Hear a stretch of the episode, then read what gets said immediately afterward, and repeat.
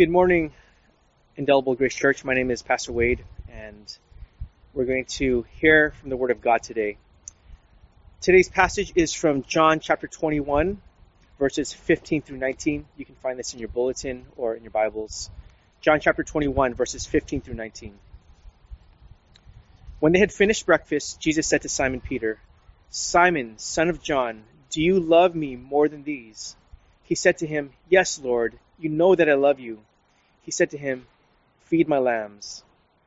He said to him a second time, Simon, son of John, do you love me? He said to him, Yes, Lord, you know that I love you. He said to him, Tend my sheep. He said to him the third time, Simon, son of John, do you love me? Peter was grieved because he said to him the third time, Do you love me? And they said to him, Lord, you know everything. You know that I love you. Jesus said to him, Feed my sheep. Truly, truly, I say to you, when you were young, you used to dress yourself and walk wherever you wanted. But when you are old, you will stretch out your hands, and another will dress you and carry you where you do not want to go. This he said to show by what kind of death he was to glorify God. And after saying this, he said to him, Follow me. This is the word of God. we are almost done with our series in the Gospel of John, and we're in the final chapter this week. And next week, Pastor Michael will close us out in our time with the final verses of this Gospel. The Gospel of John is known as the Gospel of Belief. The purpose it was written was so that we would come to a true belief in Jesus. And not just believe that he is who he says he is, but that we would have the life that only he can give in John chapter 20, verse 31. This is what Pastor Michael went through last week. But these are written so that you may believe that Jesus is the Christ, the Son of God, and that by believing you may have life in his name. The book was written so that we would believe, so that we would have life in the name of Christ. And this is not just eternal life after death, although it is certainly that. But it's not just that. The life that Jesus speaks of. It's about a life that's defined by the person of Jesus. It's a life that is centered and grounded in the life and person of Jesus. Jesus himself is life. This is why he said in John chapter 14, I am the way, the truth, and the life. Jesus is the life. Now, the implication of this should be really painful for us if we really stop to consider what it means. It means that we do not have true and real life if we do not believe in Jesus, if He is not the center of our life. Because there is no life apart from Him. And what this means is that if Jesus is not foundational to the way that we live, then we are more dead than we are alive. So that means that there are some who are listening to this message today who are dead we don't have life. So this book of John was written so that we would believe, so that we would have true life. The only way we can have true life is if we believe. And I appreciate what Pastor Michael said last week in his sermon. He said what true belief is and what it's not. True belief is not mere assent to a propositional truth placed before us. Just agreeing that it's true doesn't necessarily mean all that much. But what if you let the truths that you hear change you? What if you bet your whole life on what the truth is being true? This is real belief. When we place our whole weight on whatever is true being true, this is real belief. I uh, I like words, and I think a lot can be communicated by how words are structured. Um, and and here's one that's always gripped me. Uh, think of the word understand. Understand. The most simple explanation of the word understanding is, is that we comprehend the idea that's being communicated by whoever's speaking. Comprehension. So when the Bible says that Jesus is Lord, I can grasp the concept of Jesus being the ruler of all things. It makes sense to me. My mind can grasp the meaning of that. I can make sense of it and I can understand what's being said by the gospel, by, by the Bible. This is understanding, this is comprehension. But what about this way of approaching the word understand? That we stand under the truth of what's being communicated. When the Bible says that Jesus is Lord, we stand underneath this truth. We submit to this truth and we let the weight of the statement fall on us. We are underneath what is true. And even if it's inconvenient, even if it's painful, we'll let the full weight of that fall on us. Because what else will you do if something is true? So, do you see that there is a type of understanding that informs you? It's a type of understanding that you can grasp intellectually, and there's a type of understanding that weighs upon you, that keeps you up at night, and that ultimately changes you. Today's passage is about a disciple, Simon Peter, who stood underneath the truth that Jesus is the Christ. And even though he almost walked away from Christ, Jesus pursued him, Jesus went after him. And this text is for those of us today who have walked away or we've been tempted to walk away from Christ. Or those of us who have turned our back on Jesus or who are considering it. And in this text, there is good news for us today because Jesus is still pursuing his people. Perhaps even those of us listening right now. So, in our few moments together, I want us to understand how it is that Jesus can restore his friend Peter and what it means for us and our church. So, three points today, and they're in your bulletin. Um, I'm going to switch the order of the first and second points. So, our first point will be this the heart of Jesus toward Peter. Uh, the second, second point is Jesus' question for Peter. And finally, the third point, the responsibility of Peter. So, our first point um, let's talk about the background of Peter. So, Peter was one of the most enthusiastic followers of Jesus. In the four Gospels, they give us a picture of a man who jumped headlong into life with Jesus. Here's Peter, the one who was always the first to speak up among the disciples. He was quick to pledge his allegiance to Christ. He was so confident of his devotion and love for Jesus. And even to the point where he vocally disagreed with Jesus. Uh, there's in the Gospel of Mark in chapter 14, there's a scene where this is before Jesus is put to death, the night before Jesus is put to death. And he tells his disciples that they're all going to fall away. And Peter says, Jesus, you don't know me. I'm not going to fall away from you. Even if everyone else falls away, I'm going to stay. And you have to smile at a character like Peter because he is so certain. He's so earnest. Immediately after what Jesus says in Mark 14, he, he focuses in on Peter after Peter speaks up. And he tells him, Peter, Peter, you are going to deny me. And Peter, again, he argues against Jesus. He says, Jesus, I will not deny you. Even if it means death, I will not deny you. Well, the Gospels tell us that Peter did exactly what Jesus said he would do. Three times he denies that he even knows who Jesus is. Three times. And a quick side note, a, a life lesson for us. If you're going to argue against God, there is a thousand percent chance that you're going to lose. This is what happened to Peter. He was so sure of himself. But he was wrong.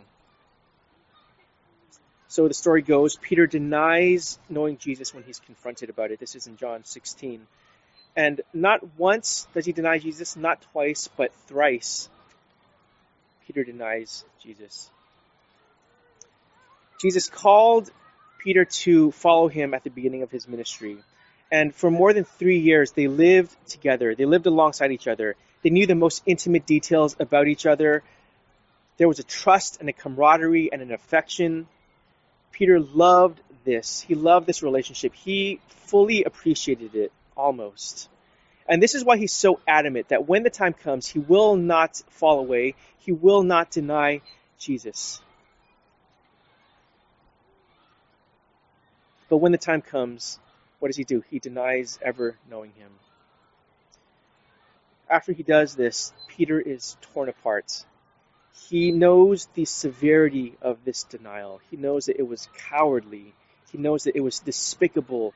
It was a cruel insult to Jesus in his darkest hour. And this was his friend that he denied.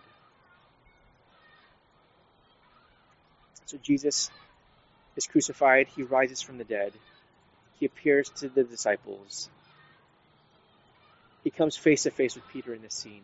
And what is Jesus going to do with Peter? There are two things Jesus does with Peter in chapter 21 of John. The first is not in today's passage, but it's in verse 12. Verse 12. It says that Jesus makes breakfast for Peter and the disciples. And I don't know if there's a whole lot of theological significance to the fact that Jesus made breakfast for his friends, um, but I love this detail that Jesus, the Savior of all who would ever believe in him, Jesus, the creator of the universe, he creates a small little meal for his friends. He went through the time and effort of, of preparing a meal. This is what he does for his friends. The second thing Jesus does with Peter is he pulls him aside. And, and this is where the, the breakfast detail comes into play in a more significant manner. Um, Jesus made breakfast over fire. And the last time that Peter was asked a question over fire was about Jesus. Someone asked him, Peter, do you know Jesus? And Jesus denies him. And so it's fitting that Jesus has this conversation in this specific spot over a fire. He wants Peter to remember this. It's not to taunt him, but it's so that Peter would fully grasp the significance of this exchange. Three times Peter was asked if he knew Jesus in front of this fire. And here, Jesus is going to ask him three questions as well in front of this fire. So, what does he do? What does Jesus do to these to this denier? Jesus doesn't stare him down, even though this would be completely justified. He does not lay guilt upon Peter, although he would be right to do so.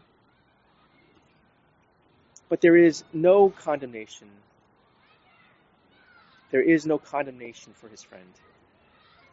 Instead, there is affection there is a reaffirmation of the call that Jesus placed on Peter when he told Peter to follow him three years earlier. And Jesus says again in this passage, Follow me. Jesus reestablishes the friendship. He restores Peter. He makes him whole again. And he does this in a way that Peter knows that it's going to be against the backdrop of his denial, against the backdrop of his sin. And Jesus wants Peter to know that even the most terrible thing he's ever done will not change his love for him. Even though Peter severed the relationship the night that he denied knowing Jesus, Jesus will not let him go. Jesus himself will not sever that relationship. There is no treachery or abandonment or failure or sin that will defeat the love of Jesus for his friends. Indelible Grace Church, this is the heart of Jesus. This is the heart of Christ for us. The same heart that Peter experienced that morning in front of that fire is for us today. Love and affection, warmth, tenderness, compassion, forgiveness this is the heart of Christ. But in order to, to experience this, we have to understand our sin the same way that Peter did. Peter knew that he had no excuse. Nothing could have justified his denial. He knew the gravity of it. Nothing is more important in our lives than relationships, and here Peter destroys this relationship with Jesus the night that he denied him. Peter knew that it wasn't a hypothetical sin against a hypothetical person. This is a real assault on a real person, on a real friend. and the consequences were devastating. And like Peter, we need to understand the depth of our sin if we want to experience the love and the tenderness and forgiveness of Jesus. The Puritan Thomas Watson has this really great quote Until sin be bitter, Christ will not be sweet. Until sin be bitter, Christ will not be sweet.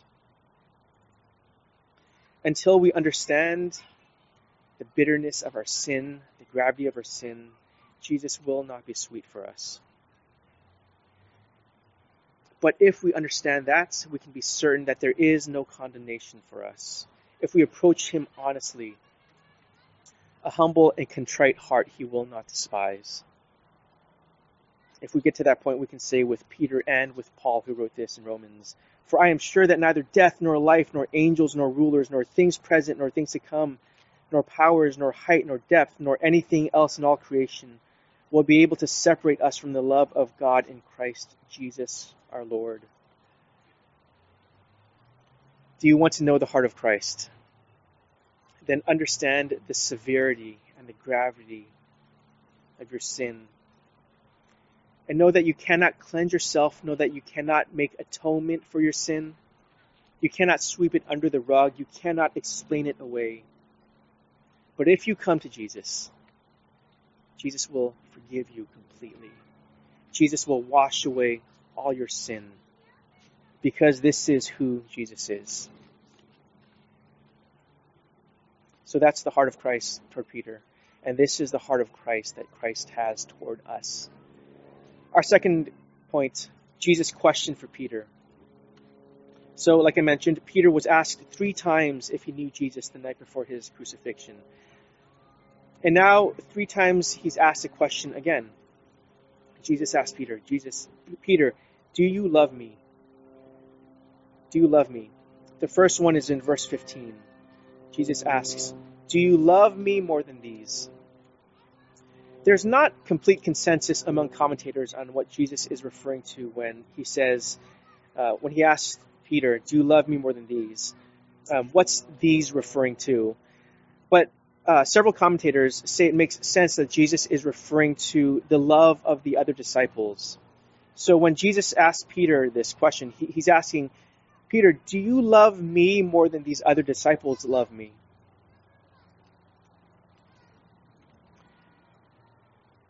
This makes sense when you consider that several times in the Gospels, Peter compares his loyalty and his love for Jesus to that of the others. So Jesus is asking Peter, do you love me more than these other disciples love me? And then Jesus asks him again, two more times, verses 16 and 17 Peter, do you love me? Do you love me? Jesus doesn't ask these questions to make Peter feel bad, and nor is it to make Peter prove himself to Jesus. Um, we, we, we see that Peter himself acknowledges that Jesus knows all things. So why does Jesus ask him three times? He asks these questions of Peter so that Peter will probe the inner workings of his heart, so that he himself would know whether or not there was love for Jesus. When Jesus asked Peter three times, he's asking him to consider Peter, why do you love me? To what extent do you love me? and to what end? Because this is going to be the most important question for Peter for the rest of his life. For the rest of his life, everything he does is going to be rooted in his love for Jesus. Even in his death, we see this in the passage. Jesus tells Peter that one day he is going to be led to his death for the sake of Jesus. The tr- tradition tells us that Peter was tortured and he was crucified upside down as a result of his gospel work. And for him to accept this, for him to embrace the suffering that was going to come his way, this requires a love for Jesus that is genuine and true. Jesus is asking Peter, Peter, do you love me? Do you really love me? because only love will sustain the work that I'm calling you to do. I want you to notice what Jesus doesn't ask of Peter. What does he not ask of Peter? Jesus doesn't ask him if he's going to deny him again. He doesn't ask him if he will obey all the commandments for the rest of his life. Because most certainly, Peter, this apostle, would have moments of sin and distrust as he continued on in life. In fact, there's a well, interesting little detail in the book of Acts. We're told that Peter had racist tendencies toward the Gentiles, even as an active apostle. Jesus isn't asking him if he's going to stop sinning. He's asking him, Peter, do you love me? Because his love for Jesus will be foundational to everything else in his life. Who he loves will determine the what and the why of his life. This is the question for Peter. And now the question falls on us. Do we love Jesus? Or the question, do you love Jesus? How much? In what ways? To what end? Why do you love him? How you answer those questions will determine who you become.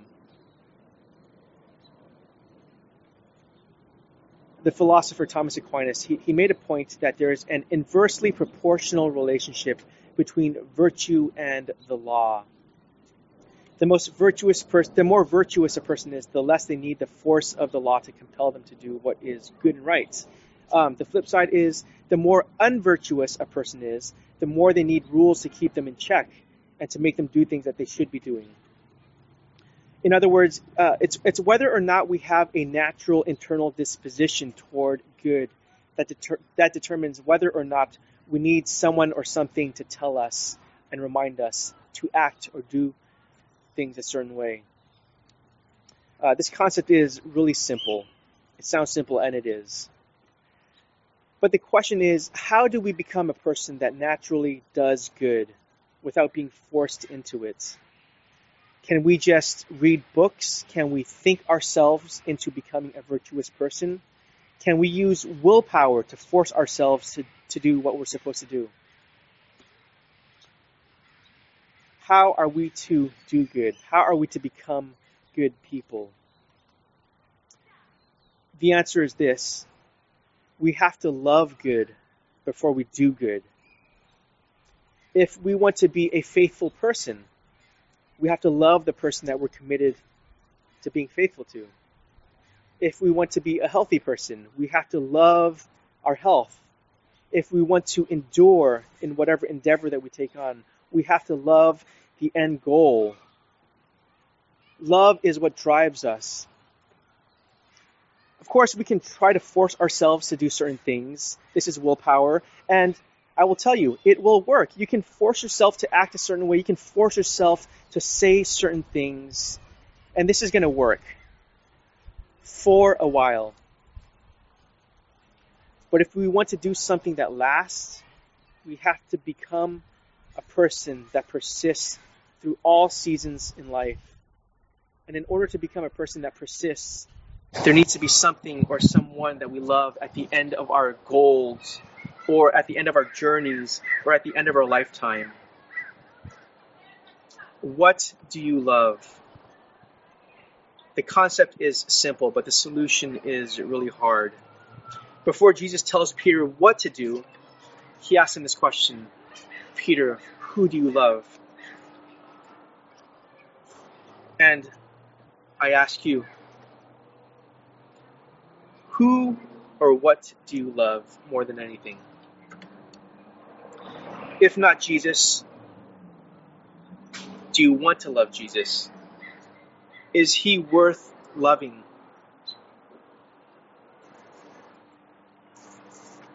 If your answer is yes, then I have another question for you.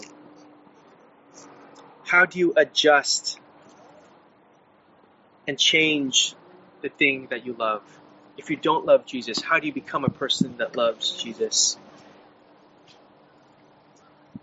The answer for anything is this you put it before you, you study it. You spend time with it. You find out what's lovely about it. This is how lovers fall in love. They spend time together. They talk. They dig into the hearts of each other. And so it is with Jesus. If you want to love him, you need to be around people that love him. You need to study him. You, you need to pray in his name. You need to read his word. You need to do the things that he tells you to do. You need to submit yourself to his commands. You have to understand his love for you. Do you want to love Jesus? This is what you do.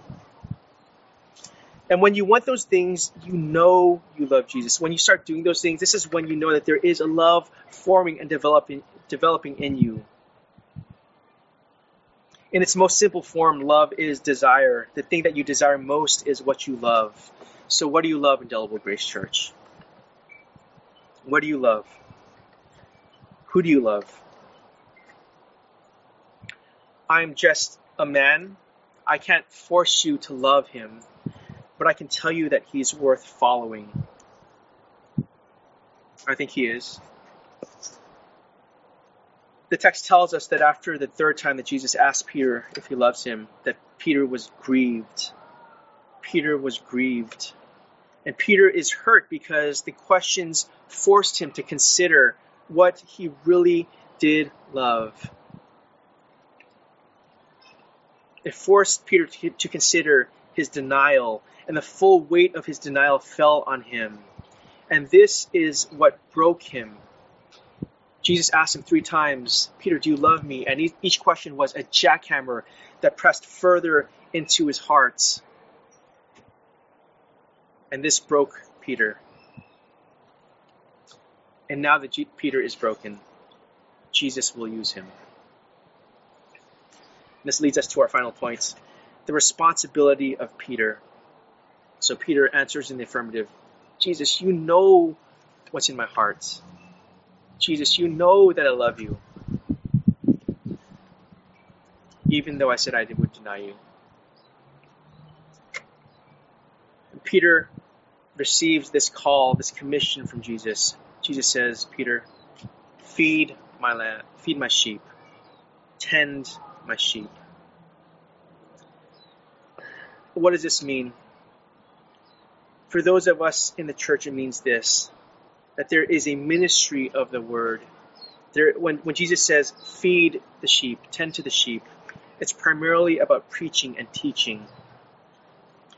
Mark Dever says this God's word has always been his chosen instrument to create, convict, convert, and confirm, conform his people. This is why in, in Isaiah 55 it says this It is through his word that God accomplishes what he desires. Romans 10:17 Faith comes from hearing and hearing by the word of Christ. When Jesus tells Peter to feed his sheep, he says this, give them my word. Give them this this nourishment that will feed my people. And this means that in the church, the proper handling of God's word is to be a top priority there are many other things that we do as a church, and we should do them. But if we don't get this right, if we don't preach the Bible, everything else falls apart. So, this is the responsibility of your pastors. It's not for us to be charismatic leaders. It's not for us to be cultural commentators. It's not for us to be motivational speakers. These things are wonderful. I wish that I was, I was charismatic. I'm not. I wish I were smart and erudite and I had smart things to say about culture and politics and finance and all these things. I'm not really smart. I wish I could inspire people. I wish I were motivational. I'm not. It's not my call to be those things. My call, my responsibility, Pastor Michael's responsibility, Pastor John's responsibility is to speak what is true from his word in a way that is covered in prayer, in a way that's done in the power of the Holy Spirit. This is what feeding the sheep is. a few days ago, I came across an article um, about a pastor of a church, uh, uh, a pastor of a uh, mega church in New York City who uh, fell into sin, um, who was deposed, and um, this this was a non-Christian writing an article about this guy, and um, he was he he referred to a podcast that was done a few years ago. Um, so this this pastor he was a big basketball fan. He had a lot of professional basketball friends, and they talked about basketball. And um, multiple times through, throughout the, the the podcast, the host asked him um, spiritual questions like, "Give us something religious, give us something spiritual." And uh, this pastor, he didn't t- take the opportunity, and toward the end of the podcast, he just kept pressing this pastor. Um, can, can you can you give us something deep and religious? This is what he asked him. This is a non-Christian asking him will you give something to our listeners for them to rethink their purpose? And this pastor ended his time on the podcast podcast with this. You've got a purpose. You need to figure out your purpose. You need to you need to figure out what legacy you're going to leave. What people are going to say about you when you're done, when you're gone. This is what this pastor said. No mention of God no mention of Christ, no mention of sin or the need of salvation. It's not wrong to talk about our purpose, but I hope that will give you more than this. It's not a shepherd's job to be provocative or even inspirational. It's fine for those things. But Peter's primary task, the primary task of the shepherds in our church, is to feed the sheep with the truth that will encourage them, convict them, challenge them, wound them, maim them, perhaps. This is Peter's responsibility, and it's the responsibility of the shepherds that you have. But it's not just on the shepherds of the church there is a responsibility for church members as well. Your responsibility is this to listen to what is being taught, and like the Bereans, to discern what is true and good. Your job is to feed on the Word of God. That means that you yourself open up the Bible. It means that on Sundays, you prepare yourself thoughtfully before the table that God has set before us. your responsibility is to pray for those who handle the Word of God, that we would be faithful in what we preach. And pray for your fellow members that they would receive the Word with humility. Jesus also says, "Tend my sheep," and in addition to the preaching of the word, the teaching of the word, there is um, this this shepherding aspect, which is caring for people, challenging people, calling them out in their sin, comforting them. My cousin, one of my cousins, he is a pastor in Texas, and he's been pastoring for a good uh, 20 years now. And I saw him um, uh, not too long ago, and he told me this that your job as a pastor is to comfort the afflicted and to afflict the comforted. There are two sides to what we do in ministry to comfort the afflicted and afflict the comforted for the honor of Christ. So this is what you should expect from your pastors. And this is what you should expect from yourself as well if you are a member of IUC. To understand what is true food, to eat that food,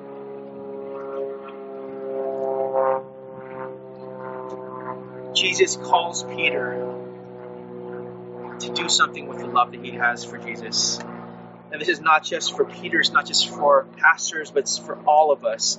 Jesus ends this passage with the words, Follow me. And he says this to all of us to follow him. Follow Jesus. Know Jesus and his power and his calling upon your life. Jesus tells Peter, Peter, you're going to love me so much that you're going to be tortured for my sake. You're going to love me so much that you will die for my sake. Follow me into that. This is your calling as well. Indelible Grace Church. Follow Jesus. Love him with all your hearts. And see that he is worth following into death. Will you pray with me? Father God, we are like Peter. We have denied you not just three times, but over the course of our lives, we have denied you thousands of times. And yet you still forgive, you still love, you still set your steadfast love upon us, God. And I pray that that would change us. I pray that we would hold on to that and that that would, in response, cause a love for you.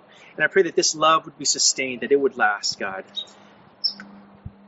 So I pray that we would do good work because of your call on us. We pray this in the name of Jesus, our Savior. Amen.